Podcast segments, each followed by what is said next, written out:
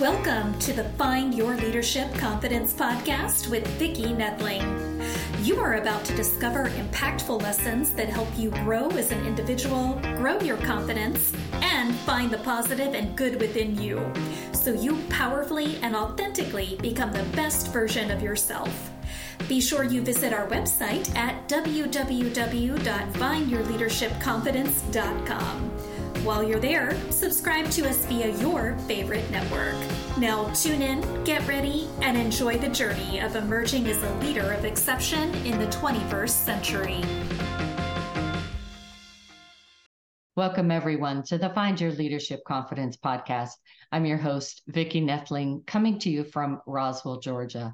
The goal of this podcast is to bring topics and guests that will empower you to become that confident leader and take your business or your life to the next level. Today, I am really excited to have my guest, Hesha Ab- Abrams. And please let me tell you about her background. It's so impressive. She is a professional peacemaker and internationally acclaimed master attorney, mediator, negotiator, and author, known for crafting highly creative settlements and resolutions in very difficult matters. With thirty plus years in the trenches of resolving human conflict, she has recently distilled her skills into an easy-to-use toolkit. Her new book, Holding the Calm: The Secret to Resolving Conflict and Defusing Tension. Through stories and examples, she shares the secrets enabling anyone to learn how to approach tense examples, tense situations, to prevent explosions, disarm conflicts, and reduce drama. It is her mission to help make our world, our businesses, our relationships less acrimonious and more harmonious. Our title or theme for today is going to be dealing with conflict in the workplace. We know we've got that by holding the calm. Please join me in welcoming my guest, Hesha Abrams. Hesha, pleasure. Pleasure. Such a timely topic. You know, um, the last three years have brought even more different different tensions and things in the office, because you have people coming back to work. Maybe they don't want to be back to work. Uh, they managers trying to negotiate what this new environment should look like, and um, you know, the things that are all going around in the world today that, as we were talking about earlier. So holding the calm seems to be like a great idea, but you do need a toolkit to be able to do that. You, you definitely, you know, our, bless our parents' souls, but they did not, in a lot of cases, arm us with the tools to manage this. So uh, before we get into all the deep discussion that I would like to have today, I ask everyone to just give a simple question or answer to a question of, where do you call home? Where do you live? Uh, I'm in, uh, today I'm in Sarasota, Florida. I tend to be in lots of places, but today there. All right. Sarasota, the um, Pirates play uh, their uh spring camp or whatever ball there. I remember that from growing up, originally from Pittsburgh. All right. So what was the inspiration that led you on this journey to write this book and to be this driving force of change? Well, I'll tell you what, I am not a kumbaya, gentle, easy soul. I am a hot, fiery, passionate person, and I have a hot temper. And so I've been battling that my whole life, because yeah. It doesn't do in a conflict to say, Vicki, you're an idiot. Let me explain it to you. Let me tell you where you're wrong. Yeah, I think we all have flat foreheads because we bash our faces against the wall so much, you know? And so learning how to do this, and I've had a laboratory for thirty years to do. I mean, I mediated the ownership of the secret recipe for Pepsi. I'd worked for Google and I B M and NVIDIA and Apple and Facebook and and thousands of regular businesses and people. And I tell you, sometimes whose roommate's cat peed on the rug can be harder than a billion dollar case because it's all people. Yeah. And I'm always being asked to give speeches and stuff like that. And I'm, I would always give speeches and people would say, oh my God, you've got to write a book. People need this information. And I would say, who had time to write a book? You know, yeah. I work all the time. There was no time for this. And um, I had a hysterectomy two years ago, knock on wood, everything's fine. Yeah. But I was grounded for six weeks and I had never, I've worked since I was fourteen years old. So I've never been grounded. I thought, okay. And the book poured out of me because yeah. most of the books that are out there are philosophical. You know, you you adopt this approach and then they promise a panacea of what your world you know, can be. And I read a lot of them and say, that would never work. Yeah, that's a fantasy. That would work with ten percent of the people. I mean, in my world, I deal with real stuff like you do, like everyone listening. You don't want something that should work. Yeah. You want something that actually does work, which means you can't be Pollyanna. You can't yeah. be kumbaya because that's not the world. There is no win-win problem solving to the Super Bowl, right? It's just not the way it goes. So how do you identify self-interest? How do you align that self-interest? How do you, we always try for a war and peace. Of course you do. You'll get it ten percent of the time, fifteen percent of the time. So the other eighty-five or ninety, it'll be a cold peace. Okay, mm-hmm. we can live with that. So how do you do things pragmatically and realistically, given that people have egos, they have yeah. amygdalas, they have hurts and traumas, they have low skill sets. That's why I put this into this simple fifteen dollars little paperback so people can go, ah, finally, I have a fork. You know, I've been using, yeah. I've been, you know, using uh, using a stick. Yeah. So the, as you were talking, it two two memories came across my mind. One, I worked for a trucking company for most of my career, and so uh, when you were describing uh, the beating in the head against the wall and the the way things were handled, uh, the my first years in that were quite quite. Quite educational in that respect. Educational, exactly. Yes, educational. That's such a nice word for saying uh, you got the stuffing beaten out of you. It's educational. Yeah, yeah, educational. But it was funny, as time went on, my style of dealing with people, my style of dealing with the conflict actually was Uh, working better than beating people over the head with the hammer. And so was called upon quite often to do that. During the pandemic, though, I was supporting people in California living here in Georgia, and I had a conflict arise there. And as I was mediating between the two parties, I knew there was no win-win that was going to happen, that both parties were going to suffer from the consequences of their decision. And I was just trying to give them insights and guidance so that they would arrive at the less painful of it. And um, so it did not turn out in their best interest, but again, lessons learned. And, uh, you know, nobody was put in jail or died from it. So I guess that's a win. Well, that's, and you're wise to think like that, because I mediated a case years and years ago, probably twenty years ago, and it was a manufacturer. And the client was complaining that things weren't manufactured right, and he was getting all upset. And he said to me, best is the enemy of better. And I said, that's crazy. That's the stupidest thing I've ever heard. That we all want to be best. We all, we, we and we should, it should be our standard. We should go for the best. And I have spent years thinking about that. Hot darn, but he was right. Yeah, yeah. You know, if you want to improve something, you do it in small incremental mm-hmm. steps. That's yeah. the only way it lasts. It's the same way with dieting. You could lose twenty pounds, boom, boom, and you'll gain it right back. Yeah. So everything is small incremental. I, in the book, I call it small winnable victories. Yeah. You try, you try for that. You don't solve the big, huge one. You dissolve problems from the mm-hmm. outside by creating small winnable victories. Then you also create relationships, alliances. The enemy mm-hmm. of my enemy is my friend.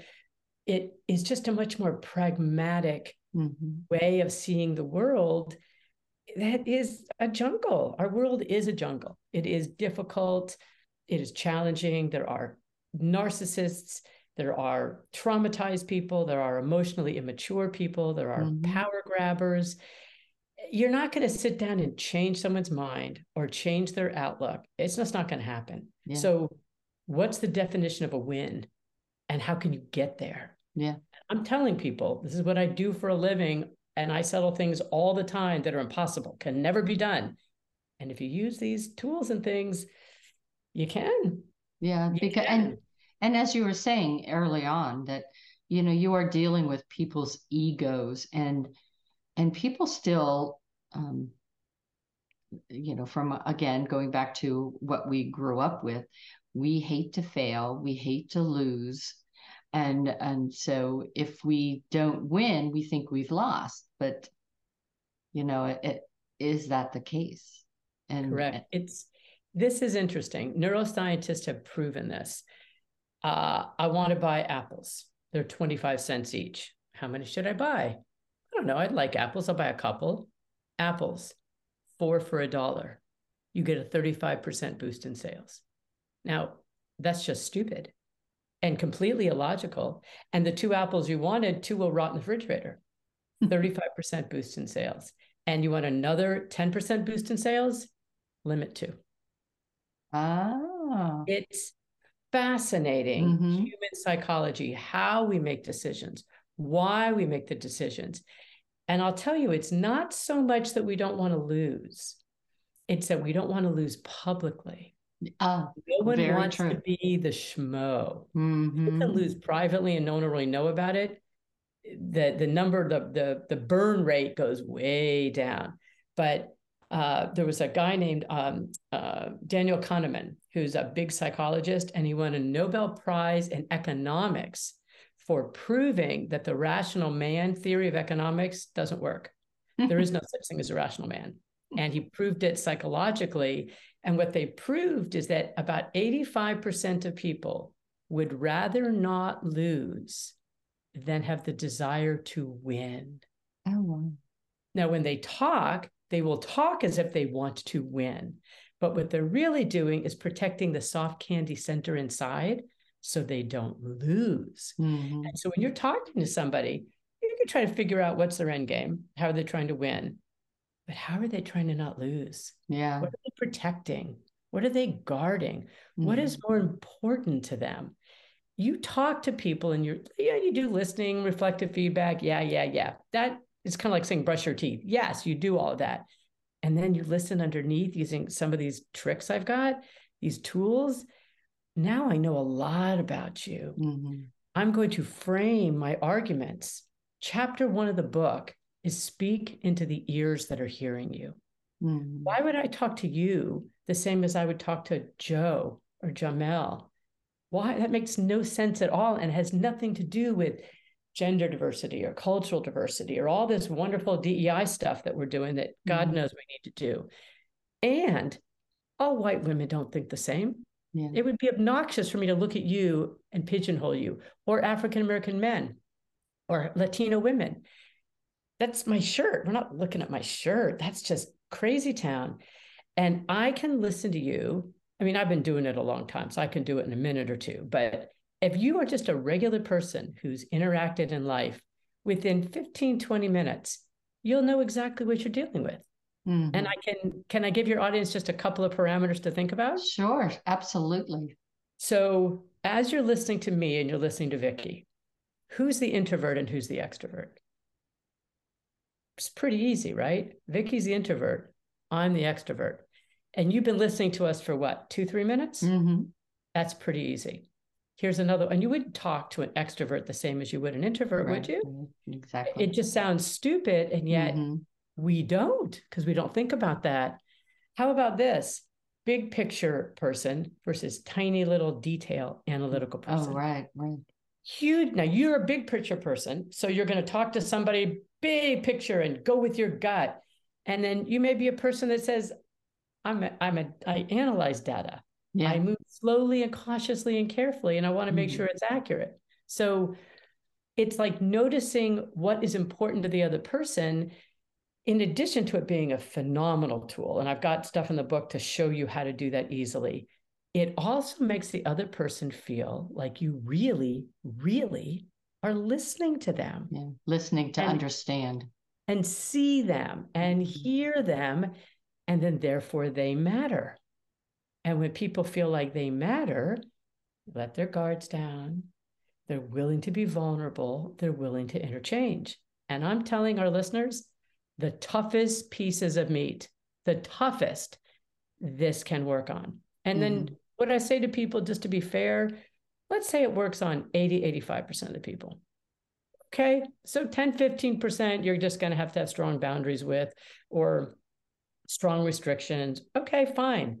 But who doesn't want an eighty-five percent yeah, I was gonna success say. Rate, right? Absolutely. So it's best is the enemy of better. It's just yeah. get better. And the thing that I think what really resonates with this is that you, this is really how you build good relationships. This is how you start. This is not just tools to use when the, the heat has arisen. Mm-hmm. This is really something that you... everyone should be doing all the time as you interact with people.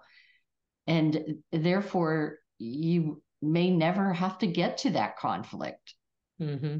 I mean, exactly. conflict is is a reality, but still. Well, notice what I named the book. It's a little longer than I would like.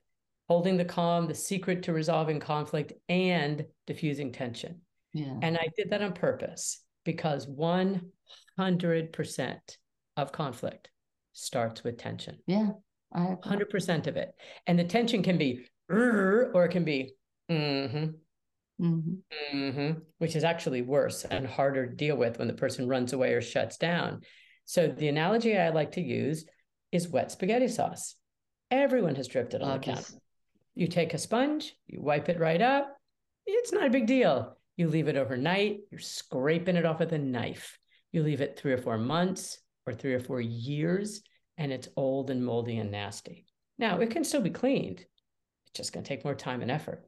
Yeah, and so the question is, we all know when there's tension, we're not idiots. We have Geico counters in our little brains that go, ooh, no problem, Will Robinson, oh God, you know, and but we don't know what to do. We don't know what to say. We're afraid we're going to make it worse.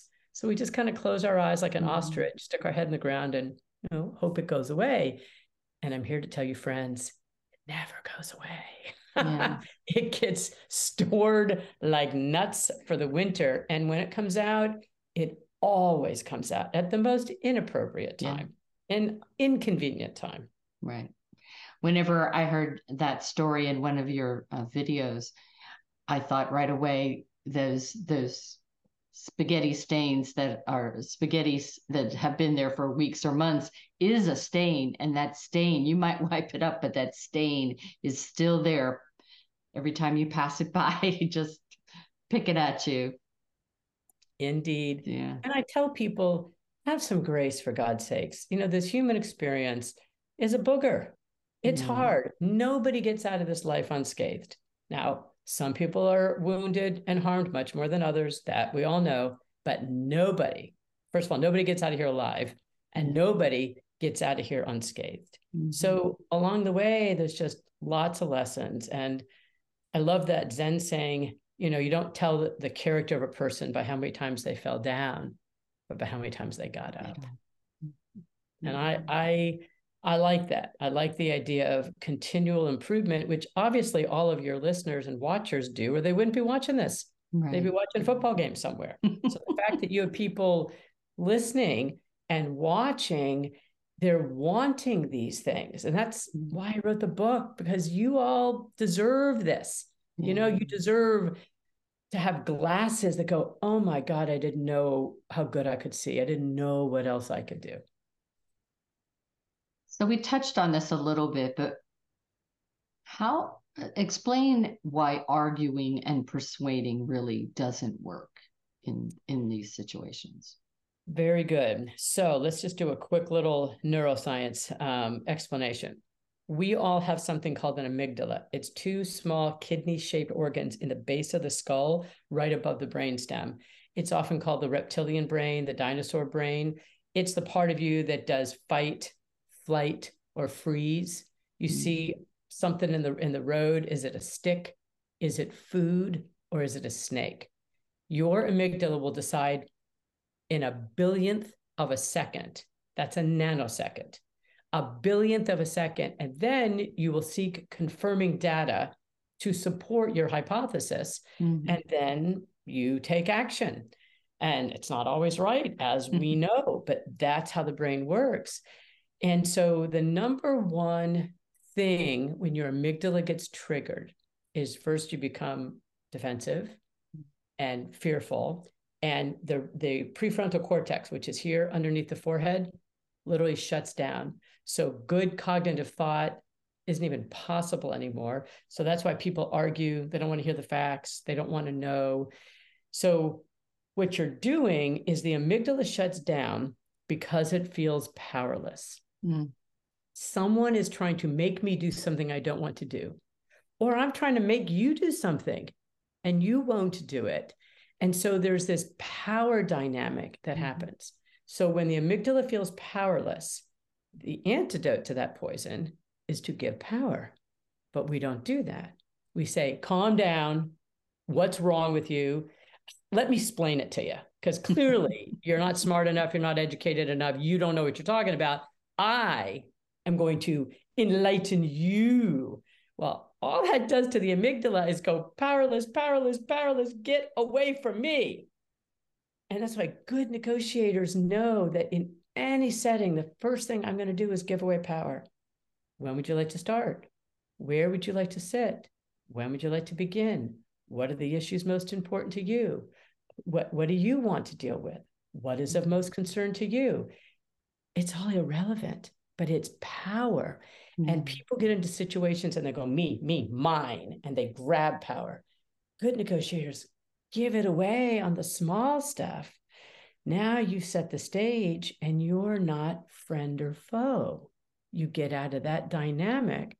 Now we can sit on the same side of the table and evaluate the problem mm. on this side of the table. And I've got all kinds of techniques and things in the book about how to do that. You know, plural pronouns is one of them, because it allows the amygdala to calm down. And then you can get stuff done. And this works if you're not a calm person. And I say to our audience, I am a hot, fiery person. And if it works for me, it works for, work for you. Oh, goodness. So you eloquently state that our society needs more civilized discussion and dispute resolution. And you added that by holding the calm, we can be the civilizing force, a force of good. So you started to touch on this just now, but paint a picture of what civilizing force looks like. Oh, God. And, and sounds like, and, and what is the byproduct of it? Isn't that beautiful? What a beautiful yeah. thought. So let me start by painting the alternative. In half the world, mm-hmm. conflict is resolved by burning down your store, yeah. breaking your legs, kidnapping your kid. And it's happening right now. You know, that's the not that the horrible things that are happening in Israel right now. So that's how people resolve things. Civilized people use words, mm-hmm. they use arguments, they listen and collaborate.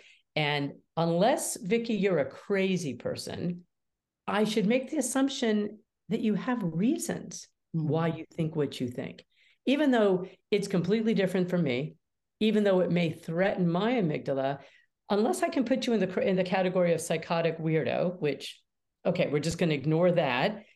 You have reasons for your positions. Yeah. And my telling you you're stupid, wrong, uneducated, ill-informed is never going to persuade anybody of anything. No. But, and we know the law, the the law of um, unintended consequences operates, which actually I just thought of a, a quick story that um, I did not put this one in the book, but oh, this is for what we're bonus. talking about. Bonus points. Um, and this is true, a true story.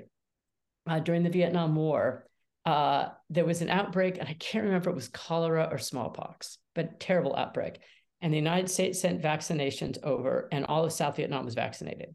Well, the North wasn't, and they didn't want any of it. Well, there was a MASH unit, a, um, a medical unit right on the border. And they said, this is ridiculous. This stupid lines drawn on a map. We're doctors and we're humans and we have extra vaccine. So they went over as doctors and they met with the uh, the um, Viet Cong leadership and explained all of this and said, who cares about our stupid leaders? We're just going to inoculate you guys. And they said, get away from us, you American devils. We hate you and we don't want any of your stuff. We won't kill you if you leave right now. And so they were shaken and they left. And then they thought to themselves, you know, that was the men. The women would definitely want the vaccinations. Why don't we wait until the men are on a raid and we'll just go in and vaccinate the women and children. And at least we've done that. And then we feel good about ourselves, right? So that is in fact what they did. The men came home from the raid and, you know, that leaves a mark on the arm. And they saw that and they were enraged. So they called in all of the women and all of the children, which were their, their women and their children. And they took a machete and they chopped off the arms that had the vaccination mark. And the doctors woke up the next morning to see a giant tarp of bloody limbs outside their camp. Law of unintended consequences. And that's why you have to be so careful. Self-righteousness is a poison. Mm-hmm. Now, confidence is good. You know, the, the whole thing you're preaching here is confidence, but confidence has a line and a continuum before it becomes arrogance and then self-righteousness. And that is the path to hell, my friends. Yeah. So allowing that the other person might have a little bit of correctness in their point of view. There might be some value to what they have to say. It just cracks the door open that much. And they may or may not persuade you, but if you listen, you can also avoid a mistake for you mm-hmm. that you're making, or a third, fourth, fifth, ninth solution can come out that no one ever thought about. Right. Simply because that civilized dialogue is there, which is literally what I do for a living. I walk into conference rooms of type A personality lawyers all the time, from the biggest muckety-muck companies and the biggest muckety-muck schools, who say it can't be done. It's it just, it's impossible, it can't be done. And I use these tools and techniques and I settle almost everything I do. And they're shocked afterwards. But when you take a position and you are so wedded to your position, It's it's the amygdala is triggered, and neuroscientists call it ocular occlusion and auditory exclusion, which is just fancy words for saying tunnel vision and you shut your ears down. Yeah. So whenever I do a training, and you may want to use this when you do your training, yeah. I tell people, and if you're watching us now and you're not driving, you could try this. Take your hands and you put them like that and get rid of your peripheral vi- vi- yeah. peripheral vision. You just reduced your vision by like seventy percent. Mm-hmm. That's what happens when the amygdala is triggered. Your oh. eyes shut down, your ears shut down. You can only see and hear the funneled information that you have already subscribed to. So you can't say, you're wrong, let me give you facts, let me give you information, let me show you. You're just pouring water on dry rocks. Wow. But if you take a step back, hold the calm, try some of these tools that I'm trying to share and teach people, all of a sudden the world is bigger, mm. brighter, more open, more possibilities happen from which you can pick to then create something that is either great or something you can live with. Either way, that awesome. Continuum works. Awesome. So uh, uh, time's flying. I will definitely have to have you back again. But how do you calm yourself down when you're in that tr- triggered situation? Do you, and I'm talking you personally, you Miss Extrovert, firecracker of a gal, of a gal, you know, something happens to you. How do you keep from bursting right away? It's terrific because um, I have failed many times. And each time I fail, I'm ashamed of myself. I'm upset with myself. And I've gotten better and better and better. I'm going to be sixty-five next week. And I feel like I've gotten decent and maybe I'll have it down by the time I'm seventy. That's my continuous improvement. But the reason I call the book Holding the Calm is because that's what I do. And I use it as a mantra or a talisman for myself, as a magic beads. Because think about this. You do something that just ticks me off, or I'm tired, or I'm hungry, or I'm in pain, mm-hmm. I pulled out my back, or I'm not getting my own way, or whatever other human thing I'm having to deal with. I've trained myself to say, I'm holding the calm, I'm holding the calm, I'm holding the calm. It takes two seconds. And what it does is it says to my amygdala, oh, you're not powerless, sweetie. No, no, no, no, no. You've got power. You've got power. Now, what do you choose to do? How do you choose to respond? It creates a moat between, like we all feel our emotions in our chest gripping mm-hmm. us, right? It creates a moat between that and the feeling. And in that space, you can think, you can breathe. And that's why I called the book that, because that's what it does for me. And sometimes I still fail, but afterwards I'll say, gosh, damn, I had a golden hammer, you know, mm-hmm. or a golden, you know, laser tool. And then the more I remember, the more I remember I have this tool, then it makes me feel powerful. And mm-hmm. everyone who reads this book, and I tell people, put the sentence stems I give you on a Post-it note. Put them in a note on your phone. So at the moment of some wrong, you've got it. When you use it and it works, I'm going to sit back and go, look at me. I am powerful. That was amazing, because I know how it would have gone down had I not done this, this, or this. And it, I'm telling you, if you want to feel powerful at work, this is the stuff you do. Yeah. Well, it has been wonderful chatting with you. And again, I do want to have you back because we can talk for another hour, I'm sure. I want to give people the opportunity to get your contact information. So as always, I'm going to share the screen. If you are just listening and you haven't been taking notes, I'm so sorry, um, but you can re- watch this again as the replay. This is Hesha's contact information. Those listening can go to her website, which is https colon forward slash forward slash www.holdingthecalm.com. Again, that's holding the calm dot com. On Facebook, she's at Hesha Abrams Holding the Calm. That's with initial caps.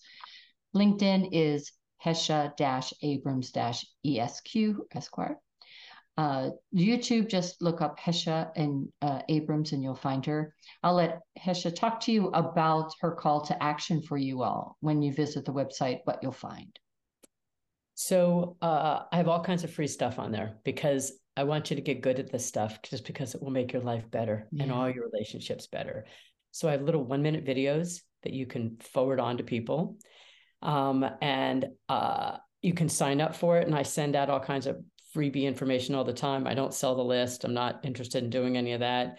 Um, and uh, if you link with me on LinkedIn, I post three times a week on LinkedIn, some little tidbit of, you know, whatever new thing I learned or something that happened that hopefully you'll find things that people tell me all the time that resonate with them. And then you say, yeah. I'm going to try that.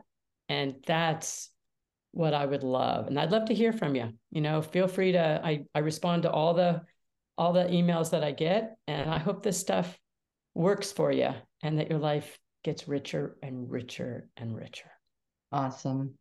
Again, that website is holding the calm dot com. Well, Hesha, it has been really wonderful. Um, the, as in my experience, I will tell everyone out there that the things that she's explaining for you to do, do in fact work. You should get her book. It is always something you never know when the situation's going to come up. So having that thing to reference, to get comfortable with, start doing in your life, as I mentioned, you know, understand that this is how you build strong relationships. And that's what makes the world a better place, right? So thank you again for being such a wonderful guest. As always, I remind everyone that life is a journey and it's up to you to enjoy the ride. This is Vicki Nethling signing off. Thank you for tuning into the Find Your Leadership Confidence Podcast with Vicki Nethling, where we share impactful lessons that help you grow as an individual, grow your confidence, and find the positive and good within you so you powerfully and authentically become the best version of yourself. Remember to visit our website at w w w dot find your leadership confidence dot com and enjoy even more great episodes like this one. Again, while you're here, subscribe to us via your favorite network. We look forward to seeing you next time on the Find Your Leadership Confidence Podcast.